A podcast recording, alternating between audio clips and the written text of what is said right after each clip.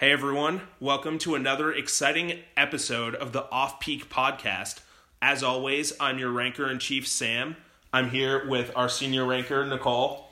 Yes, still haven't gotten a promotion yet.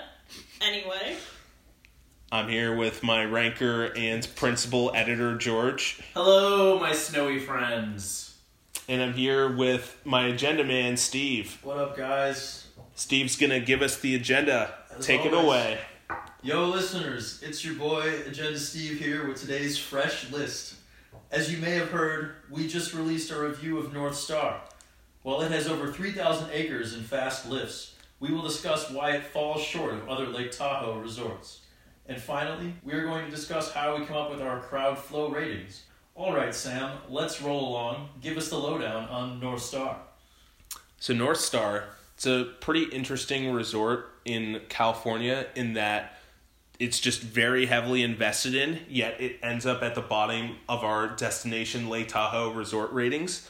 I think the big problem is like despite the fact that as you said it has fast lifts and yes, it has more than 3,000 acres of terrain. I think what really sets it apart in a negative way is how its terrain is just very mellow and not that diverse compared to all the other Lake Tahoe resorts.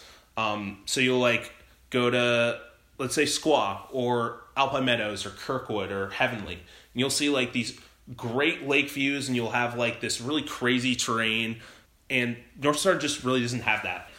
Every trail at North Star kind of just feels like a normal trail if you've been to like any well maybe maybe not if you've like skied at like a small like family mountain but if you've been like anywhere in like even even the east coast like the the trails aren't even going to be that much different. They're like a lot of really uh defined trails if if you know what i'm saying. Or there are also like some tree trails as well which are cool but there aren't really as many trees or like really dedicated tree areas as the other tahoe resorts. Um and then also there really isn't that much steep terrain there.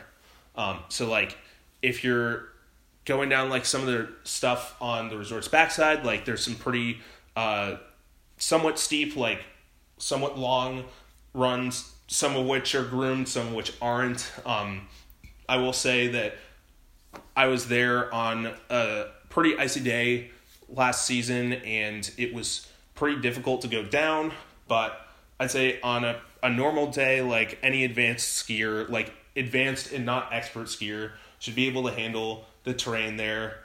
I'll, I'll hand this over to Nicole after this. She's also been to North Star. We actually went on separate occasions, which is Yeah. exciting for uh, Peak Rankings reviewers. it's exciting for North Star too. They gotta stay in business. Exactly, exactly. um, um, you know, I yeah, I went there um, when I hadn't been skiing for that long, and um, thank God I had been to Whistler first um, because I would have been underwhelmed. I think if that had been my first experience skiing out west.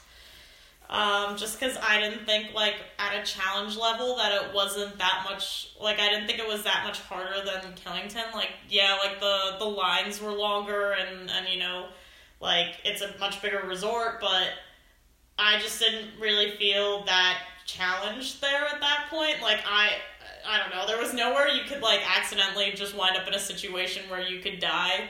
Um, Which I think is the true hallmark of a difficult resort, as I I, learned at Alpine Meadows. But yeah, good point there. Yeah. Um, like to, to add on to that, in the end, we were um, debating between like a six and a seven for challenge for North Star, and we ended up settling on a six. And this was actually after debating with a couple locals, both terrain diversity and challenge. We had some pretty in depth conversations with locals on these, um, and they had strong opinions. But for challenge, we ended up going with a six rather than a seven.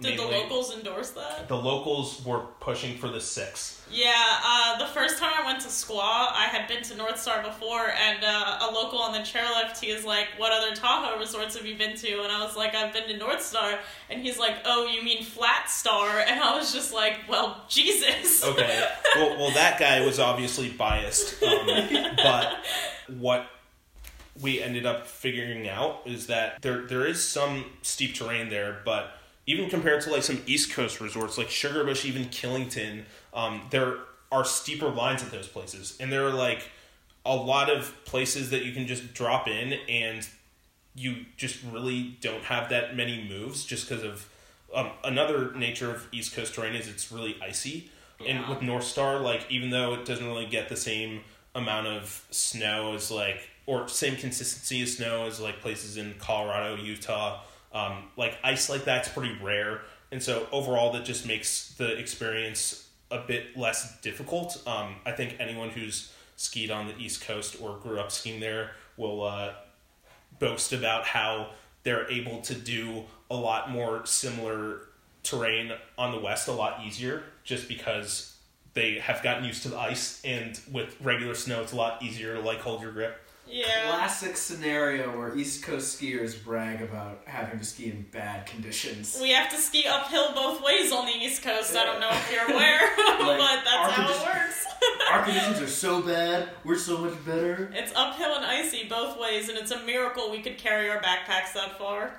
So, um, yeah, I mean, I don't know. The other thing about North Star was like, um, and this actually came up when Sam was putting the finishing touches on the review. He was um, looking around for some photos of of North Star, and it turned out that I didn't have any.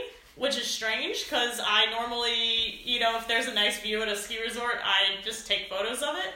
And uh, so then we reached out to some of our friends who live in the San Francisco area and who go to North Star, and none of them had photos either. Because there's just no part of North Star that makes you want to take off your gloves and take a photo. Um, which I think is probably why its mountain aesthetic rating wound up where it did. well yeah we, we gave north star a mountain aesthetic rating of five which is uh, significantly lower than every other lake tahoe place that we've reviewed so far which for disclaimer is sierra tahoe uh, heavenly kirkwood squaw and alpine. And uh, we're we also went to homewood. We haven't published a review yet but that is definitely higher than a going to be higher than a five. Um, but like of the ones we've reviewed so far, all of them have gotten eight or above. Um, Tahoe is really known, and I think the reason why a lot of the overall scores have been competitive with Colorado resorts, despite the lower snow quality, is just because like the views and vibes there you get are just really hard to match. Some of the resorts have like really striking topography or like really great lake views, and it's really dis- difficult to, to match that anywhere else in North America, let alone like even maybe the world. Um, but like the the thing about North Star is, I, I will say there are some places that do have pretty cool views. Um, like, but they're just really small. So if you're at the top of the I, th- I think it's the the lift that t- brings you to the top, Comstock Express. I think. Um, so if you go down the yeah. East Ridge, if you go down to East Ridge, you can see a view of the lake, um, which is which is pretty cool. So you can get some views right there, but you only see them for like twenty or so seconds, and there isn't really like a great place to stop and look. And there's some trees in the way too.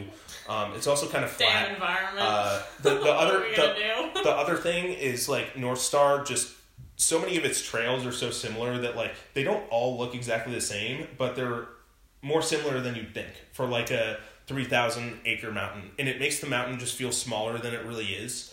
Um, which you might go there and you you see on the trail map it says like it's three thousand one hundred acres, but you might go there and be really s- just shocked that it's bigger than Breckenridge or like other resorts that are similar in size. I think the uh, for me personally, what I decided upon is there were just no circumstances under which I would get on a plane to go to North Star. And I think, you know, me living on the East Coast, and I would recommend anybody else that lives on the East Coast, especially if it's your first trip out west. Um, I I think you can do you can do better if you're gonna get all the way on a plane and go through all the hassles that that entails to go skiing. Um, I think there are better places. You know, Yeah. might be a different story if you live in the Tahoe area, because then it's not as much of a pain to get there. But if if it comes down to it, travel burden included, I'd rather go to Killington or Sugarbush. Yeah. So if if you're on the East Coast, then those East Coast mountains might just be a better investment if you're trying to book a ski trip. Just just because of the plane ticket, it just isn't necessarily worth it. or Um, book a plane ticket and go to Squaw. Or you could book a plane ticket and go somewhere else. But let me let me let me caveat one thing, and this is why we, we do recommend North Star for some people, and that's beginners and intermediate families that have an epic pass and are in with within driving distance. Like North Star does have some pretty good beginner and intermediate terrain.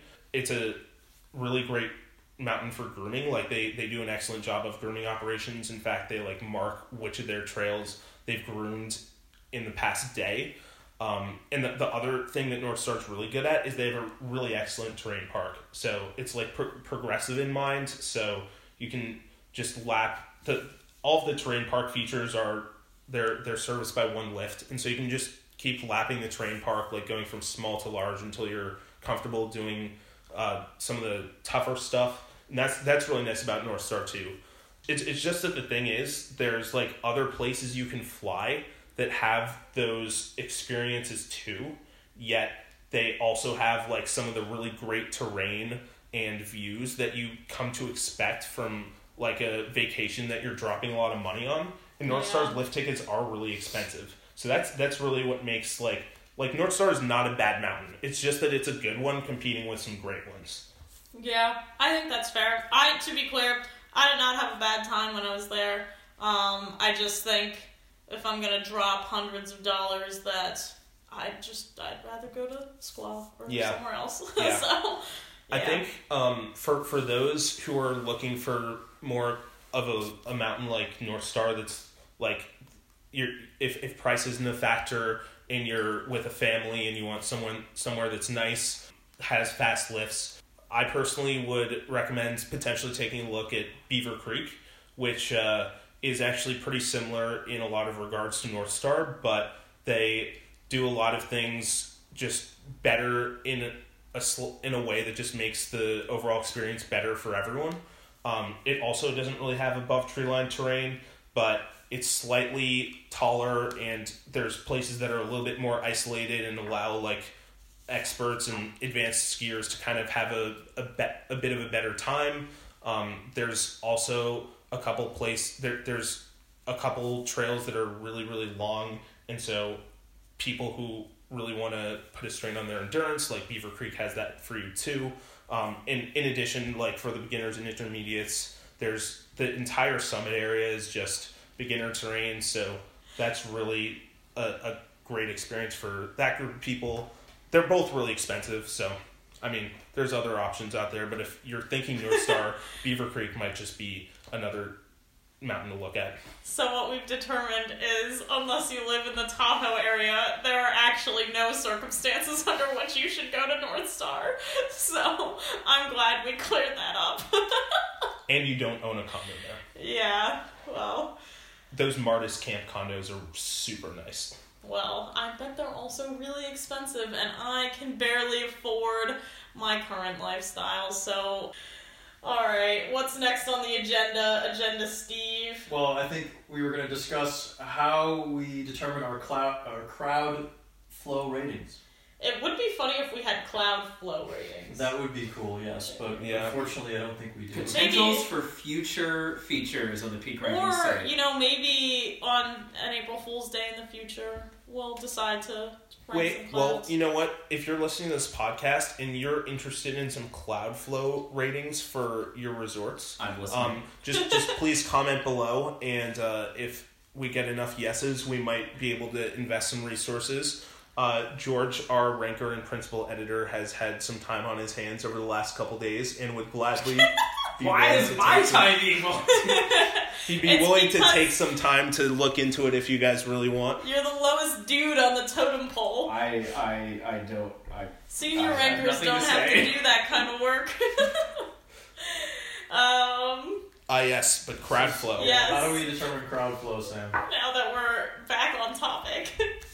So what we really look for in crowd flow is so some mountains can get really crowded and some can stay like super not crowded and only get like a lot of people on peak weekends and holidays. But what we really try to measure here isn't necessarily how many crowds the resort gets, but it's how well the the resort can handle crowds.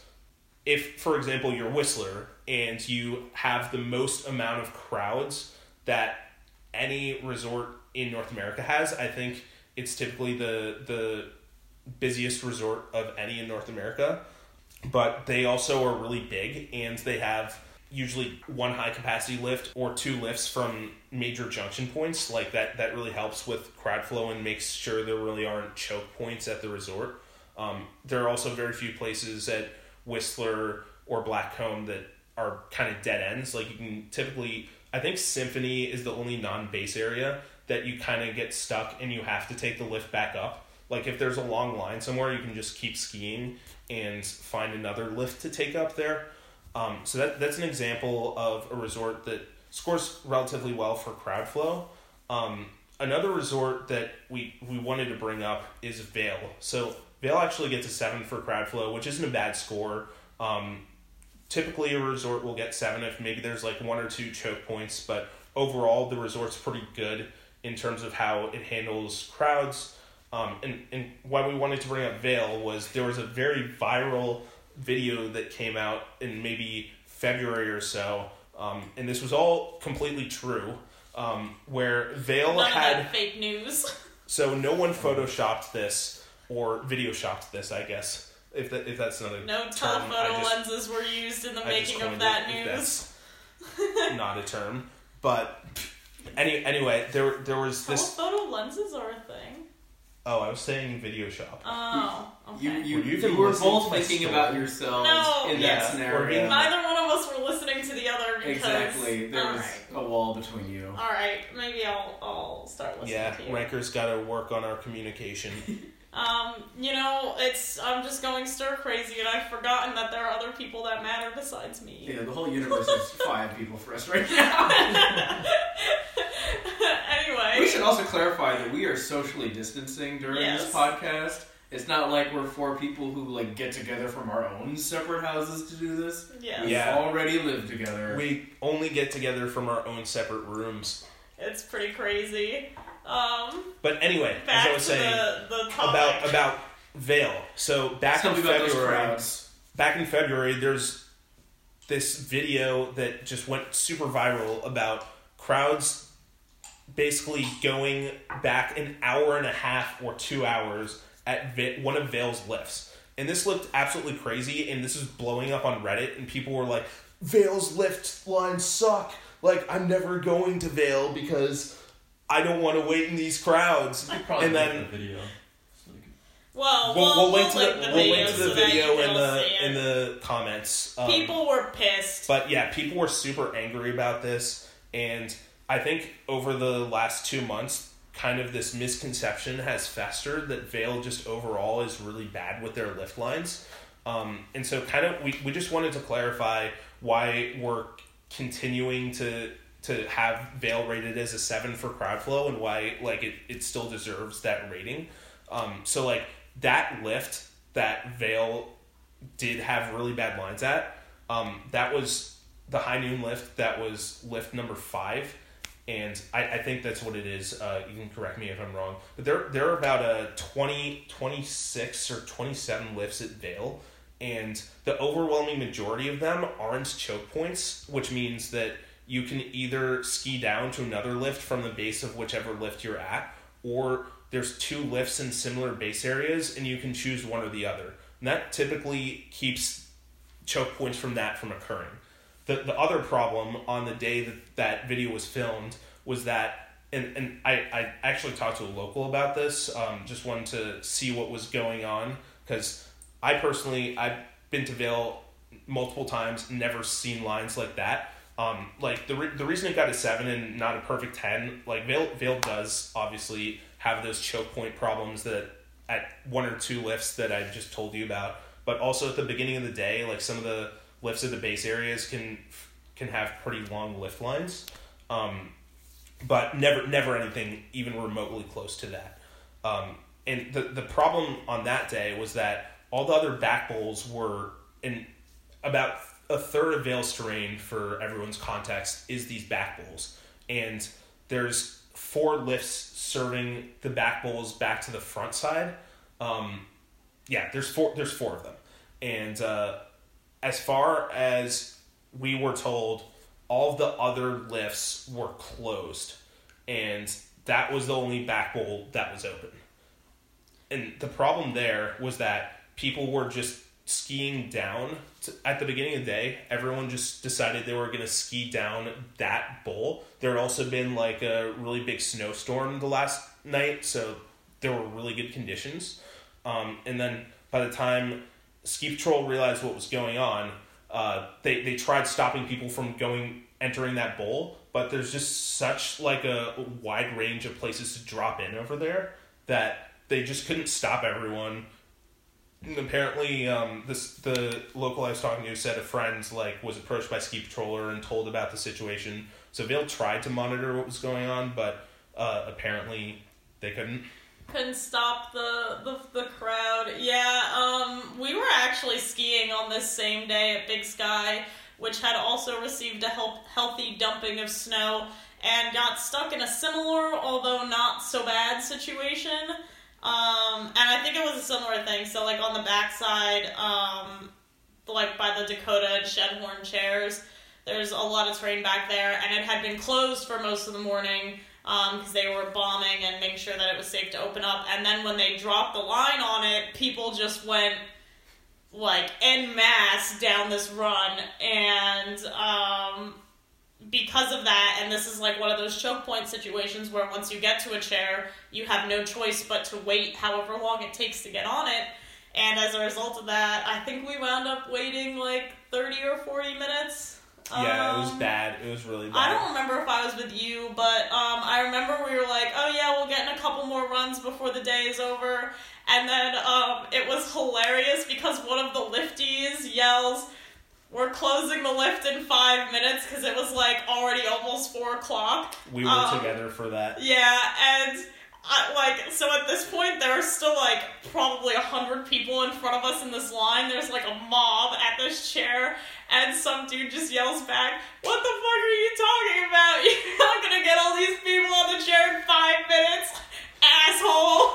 and then like everyone started cheering people like, but it was just like a really funny. Um, I mean, you know, really funny way to spend, I guess, forty minutes so I wasn't as mad about it because it was already the end of the day. I probably would have been a bit more pissed if that's how I had started my powder day. Yeah, Um, that was a great experience that I never want to do again. yeah, uh, that was. I put my skis in park for a little there because it was just. I was just so sick of standing. Yeah.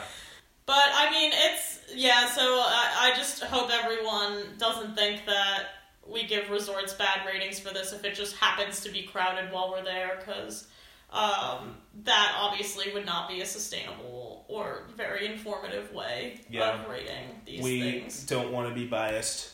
Yeah. So.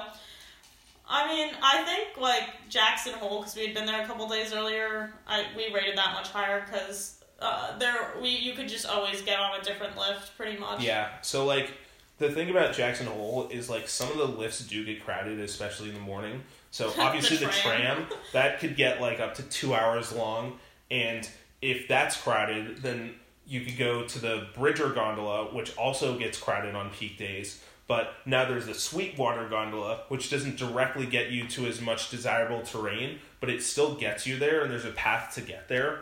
Um, and that that gondola definitely sees a lot less crowds than the Bridger gondola. Oh, and if the Sweetwater gondola is seeing a lot of crowds, you could just go over to the Teewinot chair, which is probably going to be. I think either Sweetwater or Teewinot typically has the lowest amount of lines, but there's there's three like normal lifts from the base area, and there's the tram. Um, so I think Jackson, even though it really only has one base area, is able to kind of handle their crowds well as a result. Yeah, um, I'm sure that uh, and, uh, you know, I'm sure crowd crowds still exist there, and it's still a problem. And I'm I've actually I've seen you know poking around on Reddit that locals seem to be not too happy with the increased traffic that's come there, Yeah. but um, I think it could certainly handle crowding better than some other places we've been. Yeah. Hey everyone, thanks for tuning in today. This is a great episode. It's our fourth episode, third official one. So thanks for everyone who supported us along the way. We've received some feedback and we've been implementing it. So keep it coming. If you really like what you see, share it with your friends and family. Thanks to Nicole, senior ranker, George, ranker and principal editor, and Agenda Steve. Once again, I'm Sam, your ranker in chief. Thanks for listening. See you back on the peak.